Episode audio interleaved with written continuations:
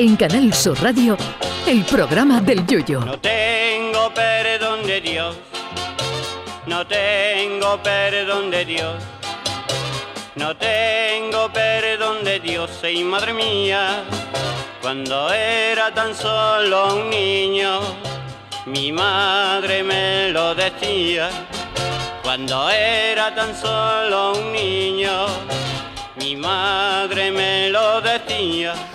Una modelo e influencer brasileña llamada Cris Galera saltó a la fama hace tres meses por casarse con ella, misma, con todos los honores, en una iglesia de Sao Paulo. La señora se vistió con su traje de novia y todo, y hasta su ramo de flores para pasar por el altar ella sola, porque dice que quería practicar la sologamia, a la vez que animaba a otras mujeres a hacer lo mismo para exaltar su autoestima. Por lo visto, ella se conoció a sí misma tomándose un café con un bollicao en una cafetería de Sao Paulo y enseguida se gustó. Ella misma se dio su teléfono y tres días después se llamó para invitarse a cenar, pero dijo que no, no fuera a creerse ella misma que quería un rollo de una noche.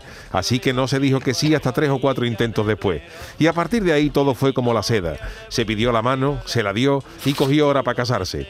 Yo me imagino a esa chavala poniéndose el anillo ella misma, además del papelito de ese cura diciendo, Cris, ¿quieres a Cris como esposa en la riqueza, en la pobreza, en la salud y en la enfermedad? Y esa chavala nerviosa esperando a ver qué se contaba ella misma.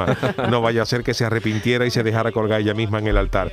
Como ven, esta historia se la cuentas tú al médico y te da del tirón como mínimo una baja de seis meses. Hombre, el casarse con uno mismo tiene sus ventajas porque el viaje de novio te sale más barato y además tampoco te peleas con nadie por dónde te gustaría ir.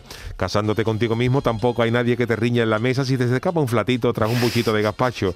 Ni tienes que darle explicaciones a nadie por volver a determinada hora. Pero también tiene sus inconvenientes porque no te puedes esperar tú a ti mismo en tu casa cuando vuelvas del trabajo para darte un abrazo y un beso, porque si lo hace, lo tuyo es de paguita y de las gordas.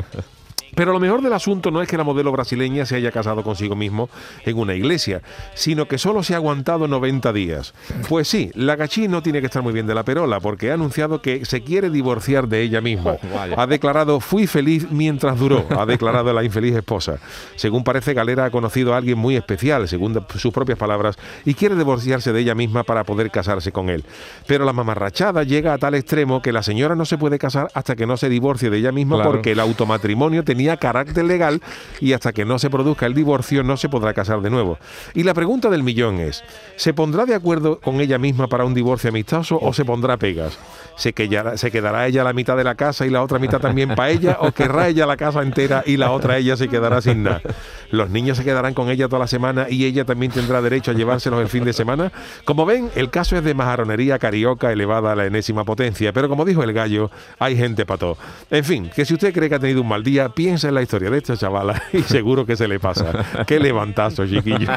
Ay, mi velero, velero mío. Canal Sur Radio. Llévame contigo a la orilla del río. El programa del Yoyo.